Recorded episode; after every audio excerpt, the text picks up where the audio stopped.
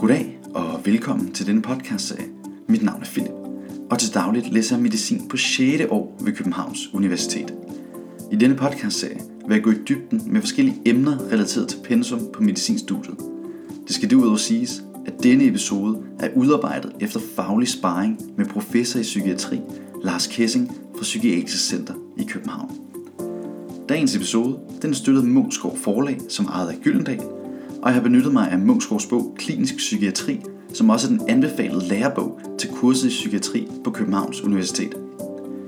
I denne episode der skal vi tale om posttraumatisk belastningsreaktion, også kaldet PTSD, som kan opstå efter alvorlige og katastrofeagtige belastninger, som for eksempel tortur, krigshandlinger, voldtægt og alvorlige ulykker. PTSD er kendetegnet ved, at personen ufrivilligt genoplever den traumatiske oplevelse i vågen tilstand eller under søvnen som mareridt, og at personen generelt er i øget alarmberedskab, hvilket har store konsekvenser for de nære relationer og evnen til at opretholde funktionsniveau og livskvalitet. Jeg vil tale lidt omkring forekomsten, symptomerne, de diagnostiske kriterier, udredningen samt behandlingen af PTSD. Hvis du kunne tænke dig at have noter til at følge med i, samtidig med at du lytter til dagens episode, så kan de findes ved at følge linket i beskrivelsen. Endnu en gang tak, fordi du lytter med, og lad os nu komme i gang med dagens episode. PTSD klassificeres under de traumerelaterede diagnoser i ICD-10's diagnoseklassifikation. PTSD det er karakteriseret ved tilbagevendende episoder, hvor patienten genoplever traumet igen og igen. Patienter med PTSD er ofte i øget alarmberedskab og har stor tilbøjelighed til søvnløshed og social tilbagetrækning. PTSD det blev introduceret i den amerikanske psykiatriske diagnoseliste i 1980, men symptomerne på PTSD har eksisteret under forskellige navne længe før. Lidelsen gik for eksempel under betegnelserne granatchok eller KZ-syndrom efter de symptomer, som præsenterede sig blandt soldater og fanger under henholdsvis 1. og 2. verdenskrig. Men vil de fleste ikke reagere voldsomt, hvis de bliver udsat for en exceptionel traumatisk oplevelse, tænker du? Jo, de fleste mennesker vil reagere følelsesmæssigt på en voldsom livsbegivenhed. Men ikke alle vil udvikle påvirkning af dagligdagsfunktionen og opfylde kriterierne for en egentlig PTSD-diagnose. Derfor vil jeg nu til at starte med forsøge at forklare, hvordan man definerer et traume, samt hvilke parametre, der disponerer til øget risiko for et svært sygdomsforløb. Fordi før en traumatisk oplevelse kan klassificeres som et traume i forhold til PTSD-diagnosen, skal den være af exceptionelt troende eller katastrofisk karakter. Derudover skal traumet kunne forventes at medføre den kraftige psykologiske påvirkning hos det enkelte individ på trods af både køn, social og kulturel baggrund. En traumatisk oplevelse den kan tage form af svær fysisk påvirkning, som f.eks. fysisk tortur, naturkatastrofer som f.eks. tsunamier eller krigstraumer. Og varigheden af den traumatiske oplevelse den er underordnet for definitionen og kan være helt fra et splitsekund til flere måneder. Nu har jeg kort forklaret, hvad definitionen på et traume er, men hvad forårsager så udviklingen af PTSD? Jo, først og fremmest er det udløsende traume afgørende for udviklingen af PTSD. Men tidligere traumer kan også medvirke til øget risiko. Derudover så er typen af traume, det har også stor indflydelse på, om patienten udvikler PTSD.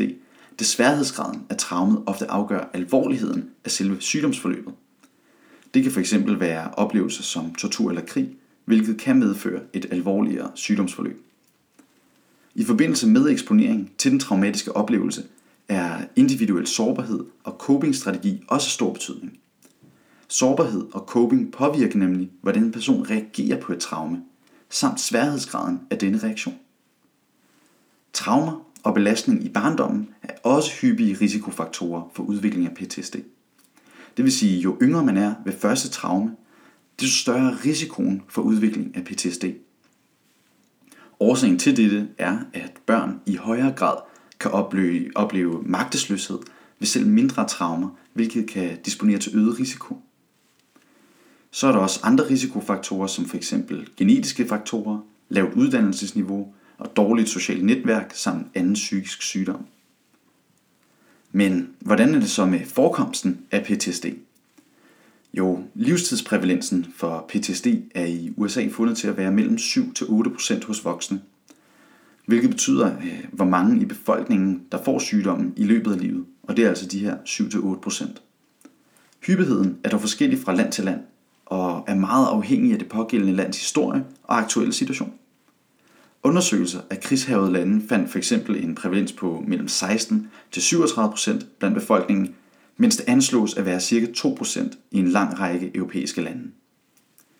PTSD det er hyppigst blandt kvinder, der har næsten dobbelt så høj risiko for udvikling af PTSD i forhold til mænd. Og det, det menes at skyldes de hyppigere seksuelle overgreb på kvinder.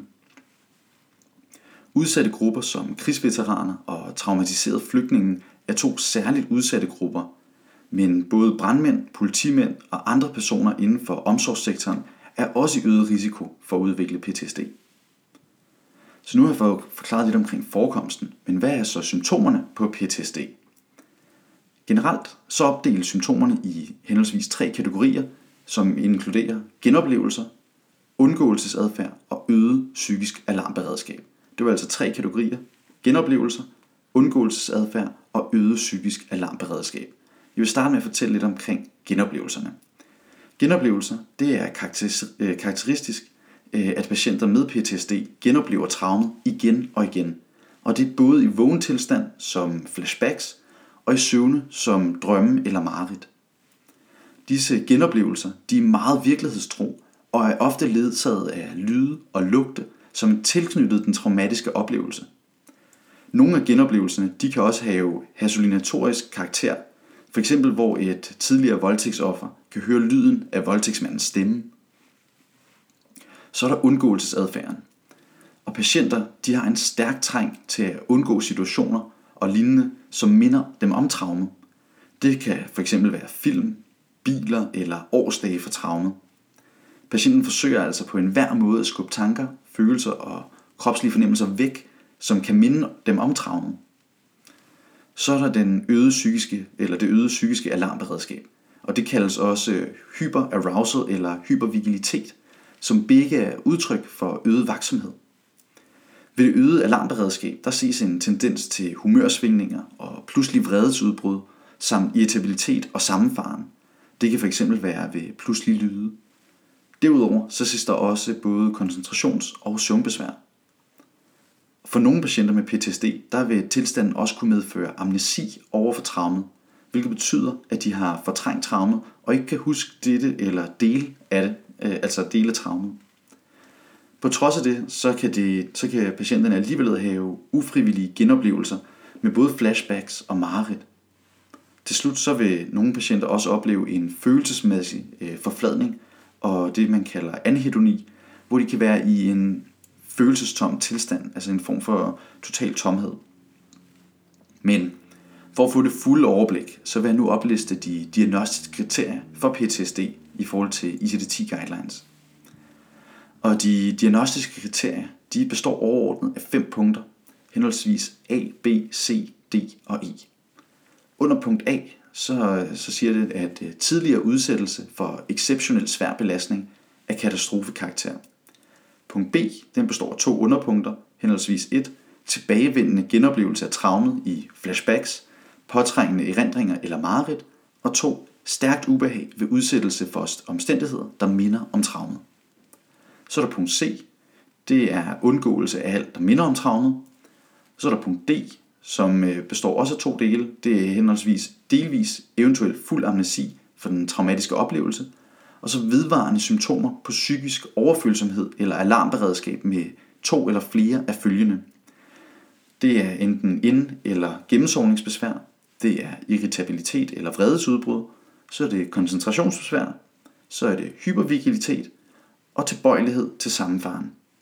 Så under punkt E så, så siges det, at øh, de her symptomer de skal optræde inden for 6 måneder efter den traumatiske oplevelse. Det her tidskriterium er dog udfordret af nyere forskning, der har vist, at PTSD også kan udløses langt senere, hvilket kaldes øh, forsinket PTSD. Men det var så de diagnostiske kriterier. Men for at kunne huske de her diagnostiske kriterier og de her symptomer lidt bedre, så har jeg lavet en huskeregel, der hedder traume, hvilket er godt sammenkoblet med, hvad de her PTSD-patienter oplever. Og huskeringen traume, det, øh, den står, der står T'et for tilbagetrukket, altså at patienten er socialt isoleret. A'et det står for restløs, altså at patienten er i øget alarmberedskabet. A det står for angst, altså at patienten er urolig og har tendens til sammenfaren.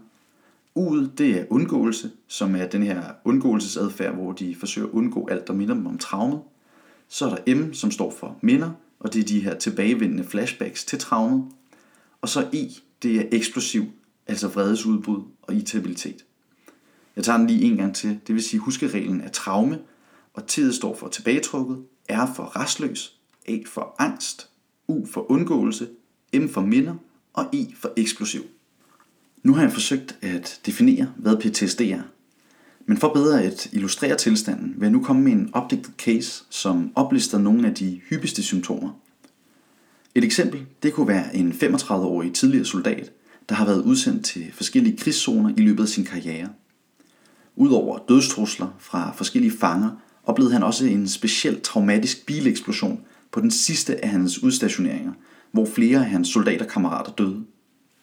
Et par måneder efter hans hjemkomst, så begyndte han at udvikle mareridt, og selvom det er flere år siden, så har han stadig svært ved at finde ro i sig selv. Han drømmer ofte om episoden, som om han var midt i bileksplosionen, hvilket ofte sker, hvis han befinder sig tæt på trafikerede veje. Det har medført, at han helst undgår at sætte sig ind i en bil overhovedet. Han er også altid på vagt, og høje lyde og for meget uro kan give ham angstanfald med vredesudbrud til følge. I de tilfælde, hvor han i forvejen er meget presset, så kan han endda få en meget voldelig fremtoning og ende med at slå sin kæreste, hvilket han har det forfærdeligt over efterfølgende. For at lindre anfaldene med sammenfaren og for at kunne slappe lidt mere af, så har han nu også begyndt at drikke stærk alkohol inden sengetid, da han ellers har svært ved at falde i søvn. Det skal understreges, at eksemplet her det er overtænkt for at illustrere de hyppigste symptomer. Men jeg vil nu forsøge at fremhæve nogle af de vigtigste pointer fra casen og sammenholde dem med de diagnostiske kriterier, vi gennemgik tidligere i episoden. For det første, så har patienten oplevet traumatiske oplevelser i form af både øh, bileksplosion samt dødstrusler, hvilket opfylder A-kriteriet i forhold til de øh, tidligere udsættelse af en svær belastning af exceptionel karakter. Manden i casen han har både flashbacks til traumet, samt oplevelsen af et stærkt ubehag, hvilket opfylder punkt B i de diagnostiske kriterier. I forhold til punkt T, så undgår patienten bilkørsel, da det minder ham om traumet, hvorfor også det punkt er opfyldt. Patienten han oplever både tendens til sammenfaren samt hyppig vredesudbrud, hvorfor mindst to af kriterierne i punkt D også er opfyldt. Til slut så begyndte symptomerne først et stykke tid efter traumet, hvilket vil sige, at der er tale om en forsinket reaktion på belastningen. Debuten af de her symptomer den kom dog inden for det første halvår, hvorfor også punkt E er opfyldt. Man kan altså konkludere, at patienten han opfylder alle kriterierne for PTSD-diagnosen. Nu vil jeg gå videre og beskrive den psykiatriske udredning. For ved udredningen og bedømmelse af sværhedsgraden for PTSD-symptomerne, så findes en række skalaer og strukturerede interviews. Den vigtigste skala det er Clinician Administered PTSD Scale, også kaldet CAPS, der er et struktureret interview, som indeholder 30 punkter, hvormed man kan score forskellige symptomer i forhold til PTSD. Udover CPS, så benyttes også øh, selvrapporteringsskalingerne, øh, Post Traumatic Stress Disorder Checklist, PCL, og Harvard Trauma Questionnaire. Men hvilke andre sygdomme skal man have i sine overvejelser, når man som læge mistænker diagnosen PTSD? Jo, i forhold til forskellige differentialdiagnoser, så skal man blandt andet tænke på ADHD. Og i det tilfælde, så er der så er den her adfærdsforstyrrelse som irritabilitet og aggression i sammenhæng med fysisk og psykisk uro. Det kan gøre det vanskeligt at adskille patienter med PTSD og patienter med ADHD. Forskellen den ligger der ofte i tidspunktet for debut, hvor patienten med ADHD har haft symptomerne siden barndommen, så kommer de først efter den traumatiske oplevelse hos PTSD-patienten. Så er der depression, og søvnforstyrrelser og social tilbagetrækning samt manglende interesse for de normale interesseområder, den kan være til stede til hos både patienter med depression og folk med PTSD. Men patienten med depression vil ofte også opleve symptomer som glædesløshed og tristhed samt døgnvariation. Så er der generaliseret angst, og det øgede alarmberedskab det kan forveksles med symptomerne fra generaliseret angst. Men ved generaliseret angst så er undgåelsesadfærden dog oftest mere udtalt, og de oplever også flere fysiske symptomer. Nu vil jeg så fortælle lidt omkring komorbiditet. Øhm, generelt så er der hos patienter med PTSD høj forekomst af komorbiditet. Undersøgelser de har faktisk vist, at 80% af PTSD-patienter også får en anden psykisk lidelse i løbet af livet. Komorbiditeten den er ofte i form af misbrug af både euforiserende stoffer og alkohol, men depression og angst forekommer også hyppigt. Derudover så ses øget hyppighed af somatiske lidelser som autoimmune lidelser samt kardiovaskulære sygdomme blandt patienterne med PTSD. Komorbiditet det er med til at forværre prognosen, og som læge så er det derfor vigtigt at spørge patienten grundigt ind til de her komorbide, komorbide lidelser. Men hvordan behandles patienter med PTSD så? Man opdeler behandlingen generelt i en farmakologisk og en non-farmakologisk del. Og overordnet så behandles PTSD med en række forskellige psykoterapeutiske behandlinger, hvor der er stærkest evidens for traumefokuseret kognitiv adfærdsterapi. Men for at gennemgå den nonfarmakologiske del, så overordnet så omhandler alle behandlingsteknikkerne en bearbejdning af traumet. Og psykoterapi er som udgangspunkt førstevalgsbehandlingen for PTSD. Ved psykoterapi så benyttes individuel traumefokuseret kognitiv adfærdsterapi. Og det indebærer, at patienten som en del af terapien gentagende gange genfortæller sine traumatiske oplevelser, indtil den angst, der er tilknyttet oplevelsen, den aftager. Så er der også noget, der hedder EMDR. Og EMDR det står for Eye Movement Desensitization and Reprocessing. Og det er en anden, nyere behandlingsform, som har vist sig meget effektiv for patienter med PTSD, men som man endnu ikke har fundet en videnskabelig forklaring på effekten af. EMDR-behandlingen den går ud på, at terapeuten i begyndelsen af hver samtale får patienten til at lave en serie hurtige øjenbevægelser i cirka 30 sekunder. Formålet det er, at øjenbevægelserne de skal lette de kognitive forandringer og reducere angsten hos patienten, hvilket øger informationsbearbejdningen. Udover den individuelle terapi, terapi, så anvendes også gruppeterapi samt psykoedukation. Nu videre til den farmakologiske behandling. Fordi ved svære tilfælde, så kan man i behandlingen supplere med medicinsk behandling, men det skal pointeres, at psykoterapi stadig er førstevalget. Den primære psykofarmakologiske behandling for PTSD, det er selektiv serotonin genoptagelseshæmmer, også kaldet SSRI, hvor stoffet sertralin er det anbefalede præparat. Det vil altså sige, at ved farmakologisk behandling, så behandler man med øh, SSRI-præparater, som for eksempel sertralin. Men hvordan er prognosen så for patienter med PTSD? Generelt så afhænger forløbet af, hvilken type traume patienten har været udsat for, samt sværhedsgraden af PTSD.